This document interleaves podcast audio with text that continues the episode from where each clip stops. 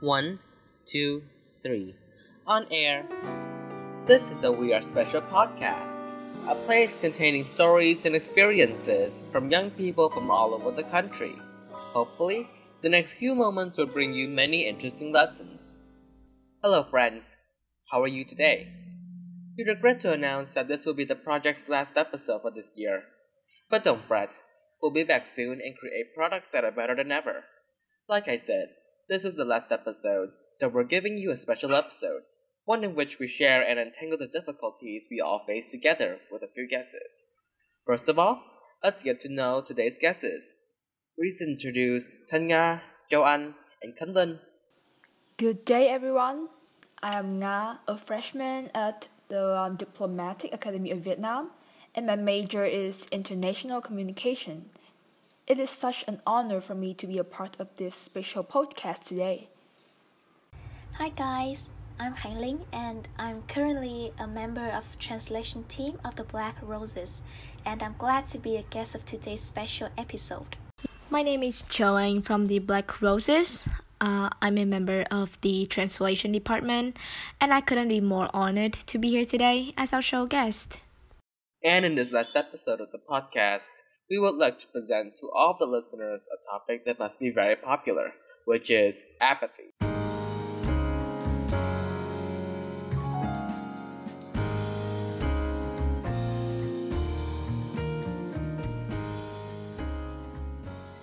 I'd like to ask our guests a question. So far, have you ever hidden your true feelings from the crowd? Obviously, yes, I have, but just a few times. I guess that everybody must have concealed their emotions in front of people at least once. Many people find it typical not to express too much of their feelings while they're in crowded place or try to fake their facial expressions so as to blend in with the group. However, that is not my case. I'm not an expert in hiding my emotions, so for most of the time, I just let it be. Okay, so I think most people have tried to hide their feelings in front of others at least once, and I am no exception. When I was in grade 8th, my maths teacher stopped teaching at my school. We didn't know that until he said goodbye to our class in the last lesson. At that time, I was really sad, but I didn't want to cry in front of my friends, so I just sat there, looking down at my shoes and trying not to burst into tears. It still feels emotional thinking back to that day. Yes, I had several occasions. It would be because I want to avoid public embarrassment or humiliation from total strangers, blah blah blah. Nevertheless, trying to conceal your emotions when you're in a crowded place is, well, a fairly common reaction in my opinion. From everyone's answers, we can see that most people here have the mentality that if something is sad, they will solve it alone. For example, crying in a corner or falling asleep to attempt forgetting the sadness. We humans always have the mentality of how to become perfect when standing in front of crowded places. So we rarely cry over and over again, right? In today's modern society, appearance is what people always anticipate and expect, not the moody features on the face. It is for that reason that we often confess the mentality that on the outside we seem fine, but deep inside is a sea full of tears. I'd like to ask further what is the reason that you have to hide your common emotions? If I have to hide my feelings, it must be I don't want other people, especially strangers, to see my weak side. When things get emotional or I'm about to burst into tears, I will try my best to hold things inside or go to another place so I can put on the whips as long as I want. I just try to be strong and to be a shoulder that others can lean on. I think people often hide emotions simply because they want to save face, or sometimes because they want to protect their relationships. For instance, when someone you care about does something upsetting, you tend to hide your annoyance. Even if their actions bother you, but if they react negatively when you tell them how you feel, you could end up triggering a conflict. And no one wants that to be the case. That's why they choose to ignore and hide their feelings to save my face, obviously. I have built up my image as a lively, cheerful girl, so showing any kind of emotion is no nos. I know that came off weird and kinda like a red flag, like those alpha males who refuse to have any reaction rather than burst of anger. But it's true though. Maybe because of the discipline environment I was brought up in, that shapes me into who I am, honestly. Oh, oh, also, this is important. Should have mentioned this first but I don't like wasting my energy on showing feelings. It is exhausting, to say the very least. I generally cannot feel the relief that everybody's talking about when you're done bawling your eyes out. Rather than that, I feel insecure and small and fragile. In addition to the reasons given by the guests, we would like to add a few other reasons as follows. There are two different aspects. The problem stems from a subjective and the objective. On the subjective side of things, young people who have a lifestyle that hides their emotions are often introverted people who are afraid to share their opinions or true feelings. On the objective side, these young people have experienced painful pasts, such as being deceived, abused, or teased excessively, which makes them increasingly distrustful to everyone who are able to help. Share what's deep inside of you in particular, people using social networking sites notice that people who only post good things could easily be influenced by malicious controversy and encounter toxic people.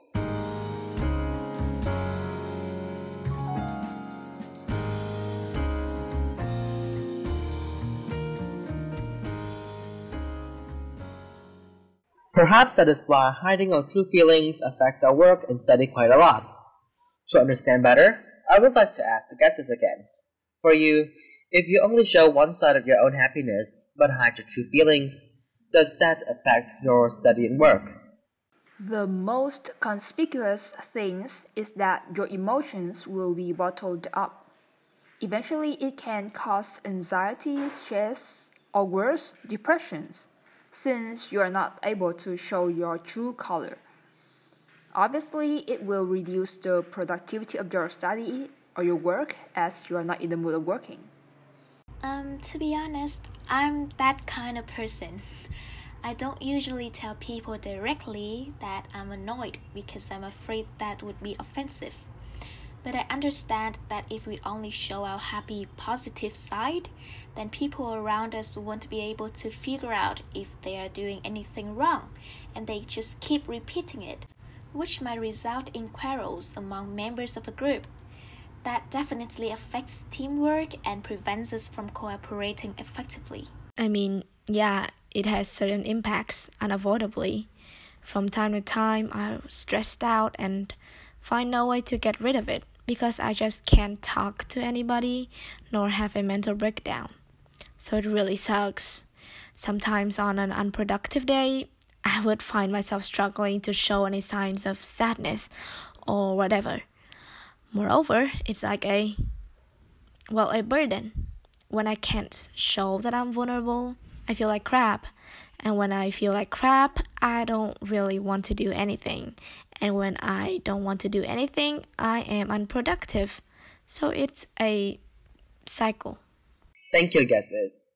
You know, People who often hide their feelings suffer from great loneliness. They often hide secrets that only they know.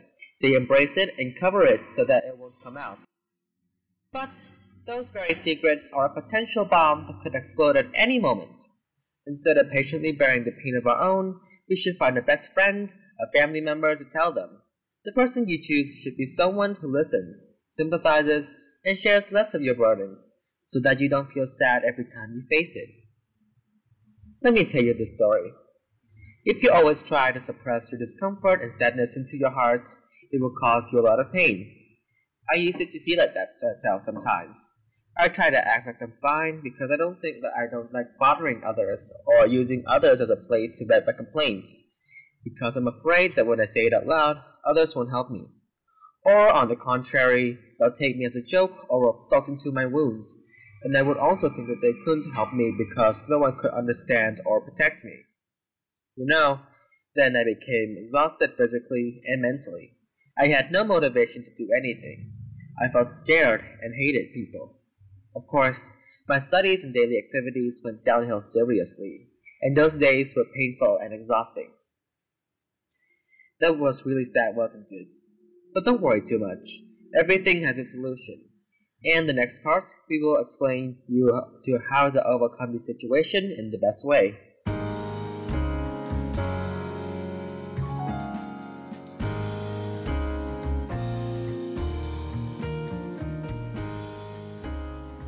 So, what is true happiness?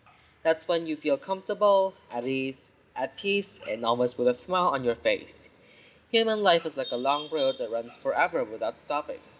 Sometimes you have to turn left, turn right, stop at a red light, trip over a pothole, etc.